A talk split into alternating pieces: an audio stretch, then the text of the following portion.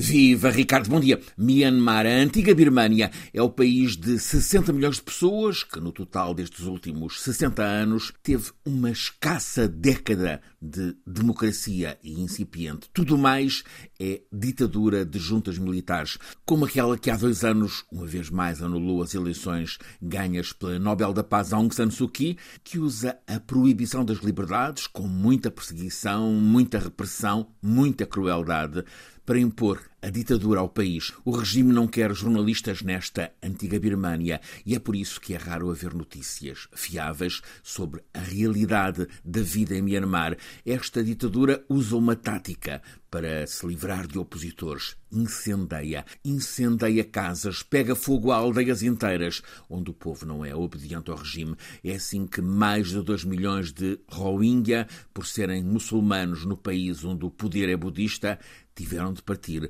Também perseguida a comunidade Bainji, milhares de pessoas de fé cristã e raízes remotas nos navegadores portugueses do século XVI também sabem o que é ver as aldeias delas destruídas pelo fogo, o fogo da gente da junta militar.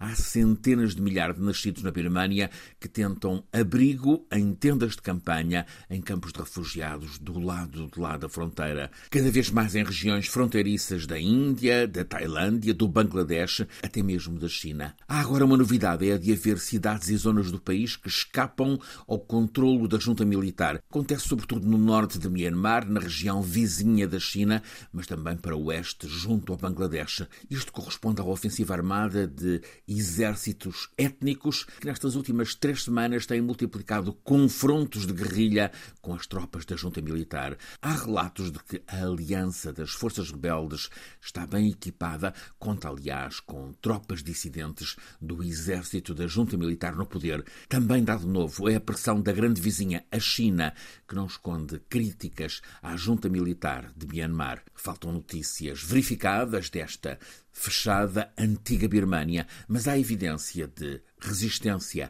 pró-democracia neste país da perseguida Nobel da Paz Aung San Suu Kyi.